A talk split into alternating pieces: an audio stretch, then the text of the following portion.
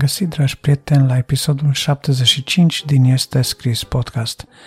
Adi Tămășan la microfon, din nou și astăzi ca de obicei și cu ajutorul lui Dumnezeu astăzi vreau să vă vorbesc despre rugul în flăcări. Sunt două capitole pe care vi le recomand să-l citiți din Sfânta Scriptură, Exodul capitolul 3 și capitolul 4. Iar în a doua parte, la rubrica File de carte, am să pomenesc o carte ce are același nume, Rugul în flăcări, viața lui D.L. Moody. Este scrisă de Petru Popovici și este biografia unui om al lui Dumnezeu, dar mai multe la vremea potrivită. Așadar, în continuare vă doresc audiție și lectură plăcută și cu folos mai ales.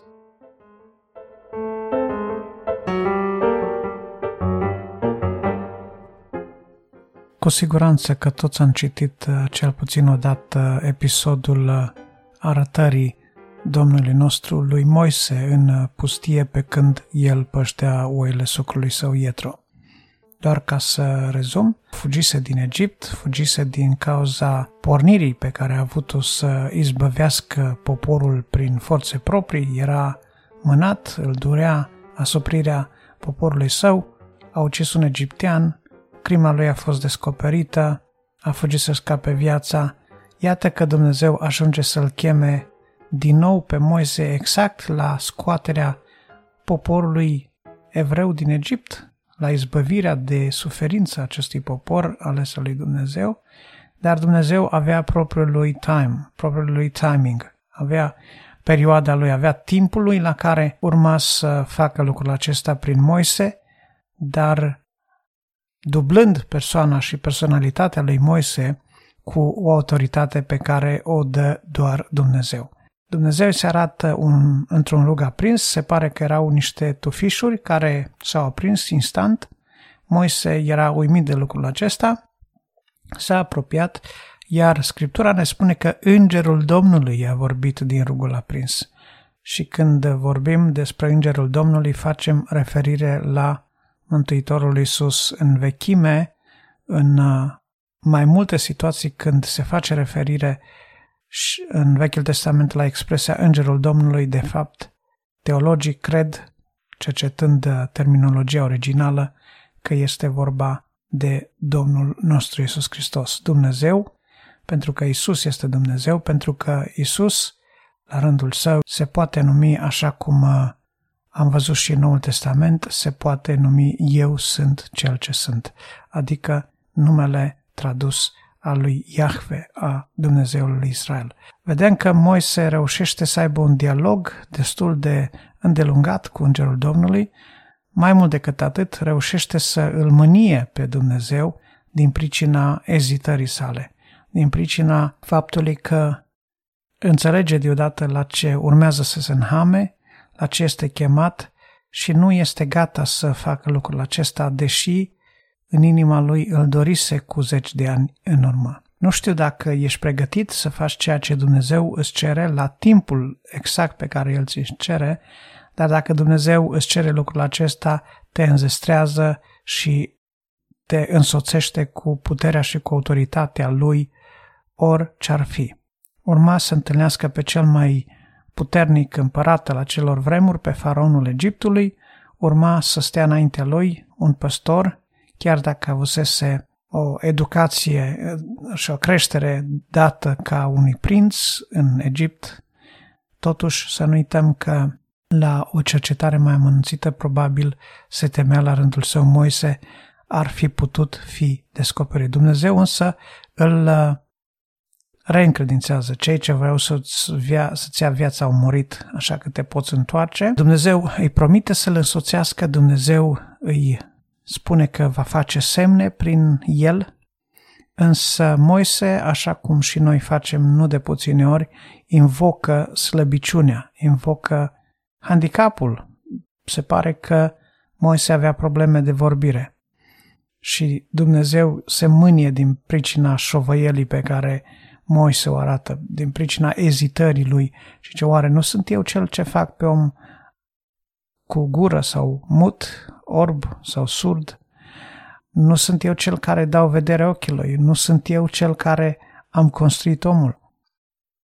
Dumnezeu, cu alte cuvinte, ar fi putut să-l facă să vorbească fără nicio ezitare clar și tare și limpede pentru faraon dacă Moise n-ar fi invocat lucrul acesta. Însă, pentru că Moise l-a invocat, Dumnezeu aduce în această chemare, în acest plan al său de izbăvire a poporului, îl aduce pe Aron, pe fratele său care rămăsese în Egipt și care urma să fie gura lui Moise.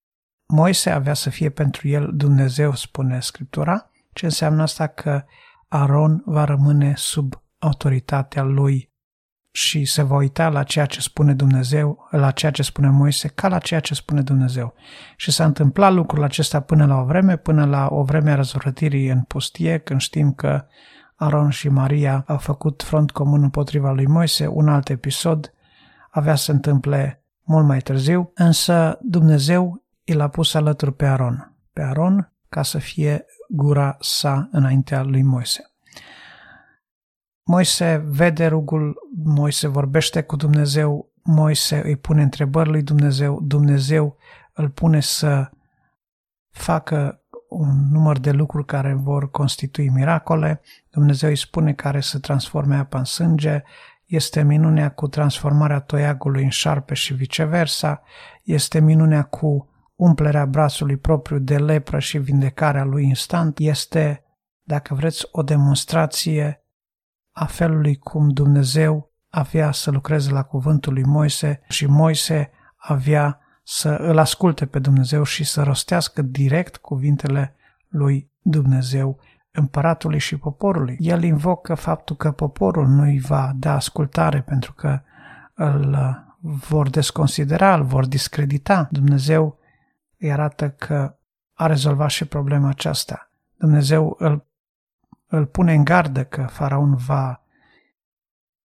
se va împotrivi plecării poporului din, din Egipt, însă Dumnezeu va lucra cu mână tare.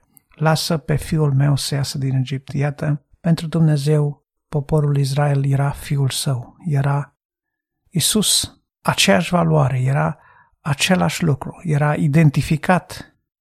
Lasă-l pe fiul meu să iasă din Egipt. Domnul Iisus ulterior avea să își găsească temporar împreună cu Maria, mama lui și cu Iosif scăparea din Egipt, avea să se întoarcă din Egipt doar ca o, dacă vreți, ca o asemănare în oglindă a izbăvirii pe care Dumnezeu a adus-o lui Israel. Acum, întrebarea care se pune este dacă Dumnezeu te-ar chema astăzi, dacă Dumnezeu ți-ar vorbi printr-un, printr-o voce audibilă, printr-un rug sau Poate nu neapărat printr-un mod atât de fantastic ca un rug aprins, dar dacă Dumnezeu ți-ar vorbi prin Duhul Sfânt, ai asculta mesajul lui Dumnezeu sau ai sta șovăind ca Moise altădată, invocându-i lui Dumnezeu tot felul de motive pentru care nu vrei să-ți schimbi viața, pentru care nu vrei să te pocăiești sau dacă te-ai pocăit, motive pentru care nu vrei să intri în slujba sa, să îi dai lui Dumnezeu tot ce este al tău, Vei putea să șovăiești în ceea ce Dumnezeu își cere, dar nu uita, binecuvântarea și autoritatea lui Dumnezeu și puterea lui Dumnezeu stau în mâna celui care ascultă întru totul, totului tot de ceea ce spune Dumnezeu. Am văzut, poporul îl asculta în unanimitate pe Moise, poporul prin bune, prin rele, prin lipsuri, care aveau să se întâmple în călătoria sa către Canaan, aveau să rămână alături de Moise până la capăt. Deși au fost unii răzvrătiți, deși, așa cum ziceam, și Aron și Maria la un moment dat ajung să aibă ceva de spus împotriva lui Moise, vom vedea că Dumnezeu totdeauna îi va ține parte, vom vedea că Dumnezeu totdeauna va arăta alegerea specială pe care a acordat-o lui Moise. Ce vreau să spun? Dacă ne uităm în Scriptură, vom vedea nenumărate exemple de oameni care l-au slujit pe Dumnezeu, nenumărate exemple de oameni foarte obișnuiți, de oameni simpli, de oameni fără prea mari avantaje la start, care au ales să pășească pe cale cu Dumnezeu. Poate că ești nevăzător, poate că ai vreo altă limitare fizică, poate că o educație incompletă gândești că poate sta împotriva unei lucrări pe care Dumnezeu ți-ar încredința-o. Ei bine, de la o parte toate acestea. De la o parte toate acestea și ascultă chemarea lui Dumnezeu. Astăzi poate Dumnezeu nu-ți va vorbi din rugul de foc, însă Dumnezeu are și astăzi oameni prin care îți vorbește. Ceva foarte asemănător cu rugul de foc se întâmpla la Rusali, când niște limca de foc au fost văzute împărțindu-se peste fiecare din ei, zice Scriptura. Siguranță că cei care au văzut acest uh, semn vizibil, miraculos, peste acea casă, peste acea mulțime de oameni, au făcut legătura cu focul lui Dumnezeu, cu focul din rug, cu multe alte episoade ale Vechiului Testament unde vedem că Îngerul Domnului se arată într-un rug de foc sau că pășește în altarul uh, cu foc, așa cum a fost în cazul lui Gedeon și așa mai departe. În cazul părinților lui Gedeon, vreau să zic. Un lucru este cert, Dumnezeu reaprinde focul dorinței izbăvirii lui Israel în Moise, în clipa când acest foc fusese stins complet. Nu știu ce foc ai avut în inima ta. Eu știu ce foc am avut în inima mea uh, mai în anii tinereții, dar cred că Dumnezeu, dacă consideră că acel foc trebuie aprins de la vremea potrivită, îl poate reaprinde, la fel și în viața ta. Fie că este dorința de a te implica într-un fel sau altul în lucrarea lui Dumnezeu, fie că este dorința aprinsă de a sluji lui Dumnezeu într-un anume mod, Dumnezeu te va lumina, Dumnezeu îți va vorbi, Dumnezeu te va lua de mână, Dumnezeu te va autoriza să faci ceea ce este de făcut, Dumnezeu va pune lângă tine oamenii de care ai trebuință, Dumnezeu îți va da izbândă. Dumnezeu îți va da izbândă. Pentru că atunci când Domnul este de partea noastră, cine ne-ar putea sta împotrivă? Îndemnul pe care l-am astăzi este când auzi glasul lui, nu-ți împietri inima. Știm că este un alt episod al împietririi celor din Israel la Meriba, în pustie. Noi vrem să știm că glasul celui ce a vorbit din cer atunci va, ne-a vorbit și nouă. Știm în Cartea Evrei, de pildă, ni se spune că la sfârșit acestor veacuri Dumnezeu ne-a vorbit prin Fiul. Chemarea Fiului este să venim la mântuire, să venim la mântuire, mântuiți fiind prin sângele Lui, să ajungem să fim mărturisitori, să fim martori ai morții și învierii Lui, să fim dintre cei care de bună voie se fac robii lui Dumnezeu și să fim robi moștenitori. Moise a fost un rob slujitor în toată casa lui Dumnezeu, despre Isus zice că el era moștenitor, iar noi suntem moștenitori împreună cu sfinții, robul nu știe ce face stăpânul, măcar că Moise știa până la un punct ce avea de gând să facă Dumnezeu, noi ca fi, ca fi dacă trăim lângă Domnul, dacă suntem în casa Lui, dacă nu ne-am depărtat de casa Lui, de prezența Lui Dumnezeu, ar trebui să știm tot ce gândește, ce face, ce plănește stăpânul nostru și Tatăl nostru Ceresc.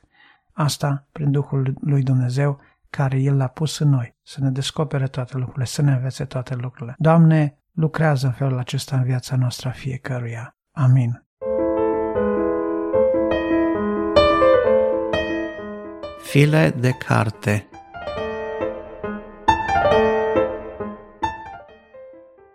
Astăzi vreau la rubrica File de carte să vă prezint o carte scrisă de autorul român Petru Popovici. Îi spune rugul în flăcări viața lui D.L. Moody. Moody se scrie M-O-O-D-Y. Cartea poate fi descărcată în format uh, electronic. Dacă veți căuta după acest titlu în Google, primul rezultat este un PDF postat de, de Emmanuel Chapel. E o biserică baptistă din California.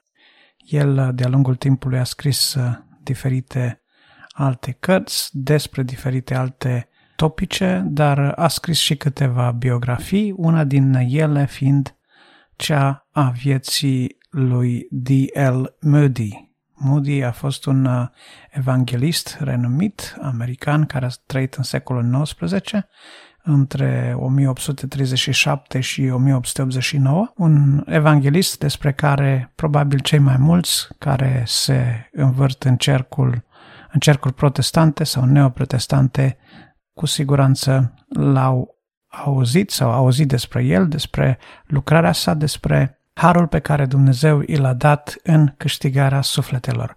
A fost un om pasionat de evangelizare, un om pasionat de școala dominicală. Biografia acestui om și lucrarea acestui om e fantastică. E fantastică pentru că provine dintr-o familie uh, sărmană. El a rămas uh, orfan de tânăr, iar uh, educația lui, deși lăsat de dorit, nu l-a oprit să își pună viața în mâna lui Dumnezeu, să-și pună destinul, ca să spunem așa, în mâna lui Dumnezeu și să se lase folosi de Dumnezeu. Oameni cu mult mai multă educație, cu mult mai multă pregătire din punct de vedere al oratoriei sau al cunoștinței, nu puteau umple sălile așa cum o făcea Moody când apărea și vestea Evanghelia cu limbajul său simplu, necioplit, dar care era dublat, dacă vreți, de un har al lui Dumnezeu deosebit și cu siguranță de o chemare unică. Cine vrea să învețe mai mult despre viața lui Moody și cum a impactat această viață nu doar societatea americană și cea englezească, la un moment dat Moody a făcut vreo două călătorii în Anglia, tocmai pentru a se familiariza cu evangelizarea și cu metoda metodele pe care le foloseau uh, uh, metodiștii, armata salvării, bună oară, în câștigarea de suflete. Așadar, Moody a fost uh, un om de impact în Statele Unite, în America, în credințele protestante. El, de fapt, în copilăria sa, în tinerețea sa, a avut de-a face cu Biserica Unitariană. Mai târziu, uh, Biserica Metodistă l-a captat foarte tare, însă odată ce a experimentat uh, experiența botezului în Duhul Sfânt, Moody deja devine un uh, ambasador al mai multor denominațiuni, ca să putem spune așa, pentru că dacă ne vom uita în uh, istoria vieții sale și în istoria acelui timp vom vedea că el nu a fost oprit de barierele puse de oameni când este vorba de confesiune, ci pentru el cel mai important lucru era câștigarea de suflete pentru mântuire. Cred că citind biografia scrisă de Petru Popovici, spune în cuvântul înainte al cărții că a cercetat vreo 8 surse din limba engleză, de unde a sintetizat și a adunat pentru publicul românesc aceste informații, veți vedea, scrie cursiv, scrie frumos și merită citită această biografie pentru simplu fapt că este un exemplu de urmat. Și Scriptura ne învață în Cartea Evrei să ne uităm cu băgare de seamă la viața lor, la viața celor care au slujit lui Dumnezeu și la sfârșitul felului lor de viețuire. Dacă ne vom uita la viața lui Moody, vom avea multe subiecte de inspirație, vom fi motivați, vom fi reîncărcați cu acea nevoie de motivațional pe care o avem noi ori de câte ori poate, nu știu, slăbim pe cale, poate ne lasă puterile, poate ne slăbește interesul.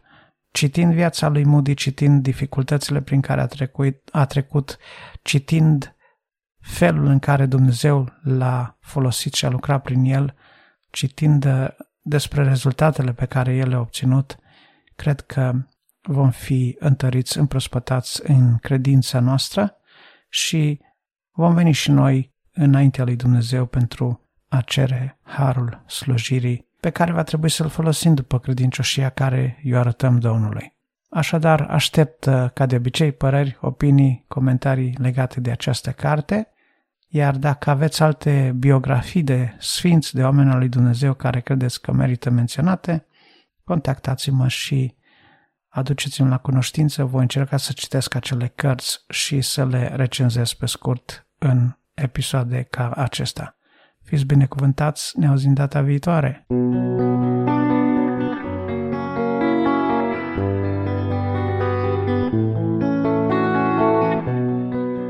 Dragi ascultători, vă mulțumesc că m-ați ascultat și astăzi.